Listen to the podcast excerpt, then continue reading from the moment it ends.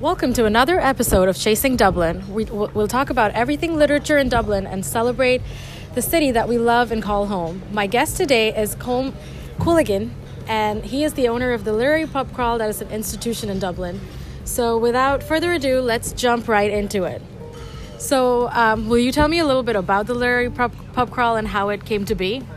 Well, we started the Literary Pub Crawl in 1988. Uh, three of us got together. Uh, one was an academic from UCD, and myself and another actor. And we, he, he was doing the um, sort of biographical detail of the pubs and, and bringing people around. And myself and the other actor jumped in and started performing from the works of the writers. So that was the, the, the incendiary idea that took off really the following year when we kept it going and it started to grow very quickly.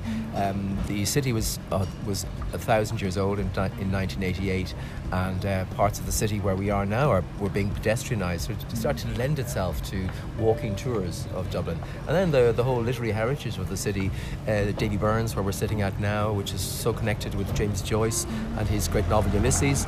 Uh, a whole section of the book was was was was set in this pub, Davy Byrnes, say the Laestrygonian section, when Leopold Bloom entered. Davy Byrnes, moral pub. He doesn't chat, stands a drink now and then in leap year once and four. Cashed a check for me once. So uh, Bloom is the central character of that novel and comes into this pub uh, in order to have himself a gorgonzola cheese sandwich and a glass of burgundy wine. So we talk about all those uh, literary connections and then we perform from the works of writers as well, such as uh, Oscar Wilde when he goes off to Leadville in, in, in uh, Colorado and lectures the local miners, silver miners, on his two subjects, art and aesthetics, mm-hmm. uh, to the amusement of the 300 people sitting in front of him. And uh, we, he writes home a famous letter to his friends in London about how he got on. So we talk about all of that, and we talk about uh, other more modern writers as well, like Michael Longley, the national poet for Ireland in 2007. But we do that down in Trinity. So we merge Trinity. We have uh, very nice exclusive access to Trinity at night time, and we merge that section with all the pub sections as well, and then some of the street performances that the actors uh, the actors do. So you'll see that on uh, when you come to the tour.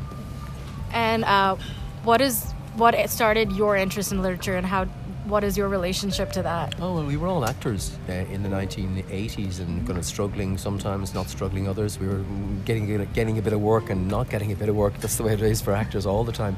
But uh, when the idea, when we got together with the idea, then it it just took off straight away, and it just merged a lot of these sort of abilities that we have, or I have personally. Sort of, you know, I'm good at business, and I'm I'm like to I like to think I'm an okay actor, so I'm sort of reasonably okay at communicating with people, and also um, that I have a great interest in reading uh, all about these people, and certainly the the historical background to the whole thing, because I studied history and English in college. Okay.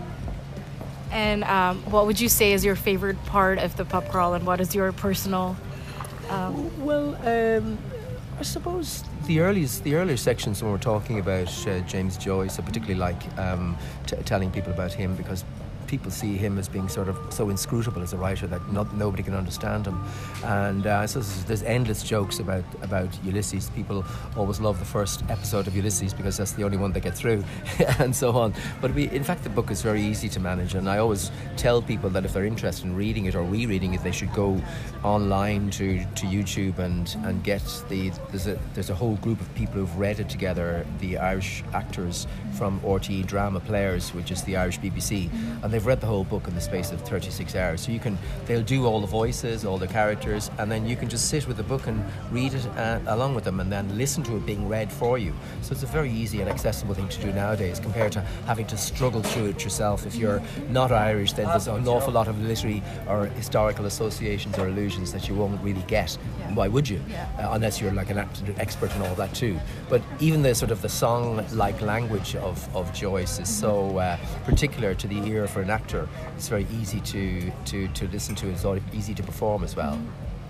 And uh, how do you see um, Dublin being so intrinsically a part of the literary history that we have and well, it was. It was before when it was a smaller city. Now it's a, sort of a bigger cosmopolitan city with lots of loud, brash pubs who couldn't give a damn about yeah. about literature and wouldn't. Well, you wouldn't see people reading the book in some of them, mm-hmm. but because they're also taken over with television, sport, mm-hmm. and loud music, so that doesn't that doesn't allow for sort of com- contemplative thinking uh, are people to sit in a corner and read a book or talk about writers or literature or the ideas behind it.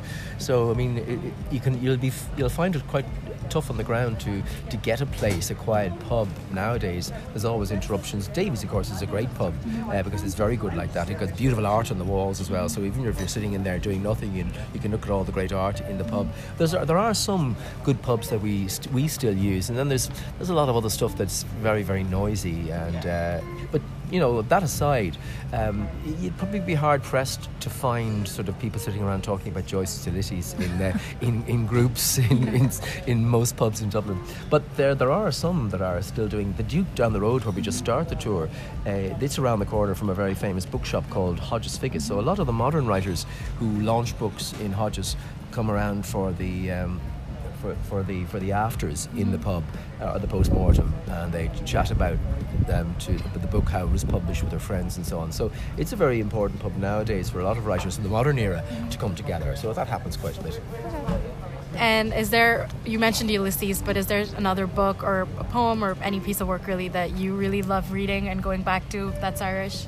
It's Irish. Well, I like uh, some of the modern female writers. Uh, Eavan Boland is a is a very fine writer who's uh, living in Stanford University in America, and she's a professor of poetry there, and she's written a lot of great stuff as well. So uh, we like to we like to quote from her work as well when we're down in uh, down in Trinity because she was a student there. She was part of the Catholic inflow of, uh, of students in the 1960s when it was when it was not supposed to be the right thing for Catholics to come to a, a Protestant institution like Trinity College. So the Archbishop of Dublin uh, didn't like the idea that his flock were going there. So they um, he banned them and they had to get special permission to enter. Some of them defied his ban and, and went that way to it and just set up yours and they came anyway. So she was one of that part of that group of people uh, who, who, came in in the, in the 60s and then came through as a, as a writer. Okay. And is there, other than the pub crawl, is there something that you um, would definitely suggest people do in um, Dublin that's related to literature or the arts, really? Um, well, I, lo- I love the National Gallery. Um, I love the Yeats Museum or the Yeats exhi- exhibition in the National Library. It's also excellent. It's about three blocks away from here.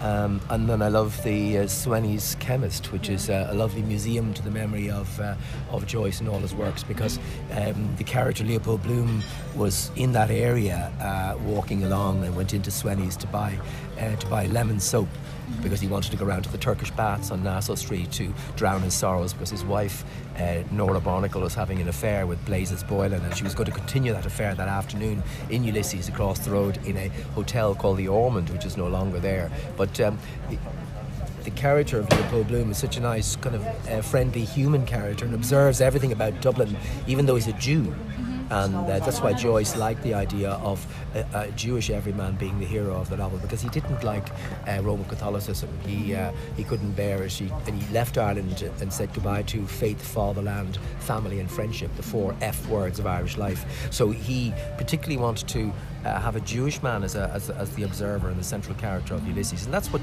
what Bloom is. He's watching the city unfold throughout the day of an 18 hour period and he, he makes his observations about all the people and characters that he knows. And uh, Sweny's is a lovely place uh, to go to. Okay. And uh, well, thank you so much for talking to me and for your time. And I'm sure our listeners will be very interested in what you have to say.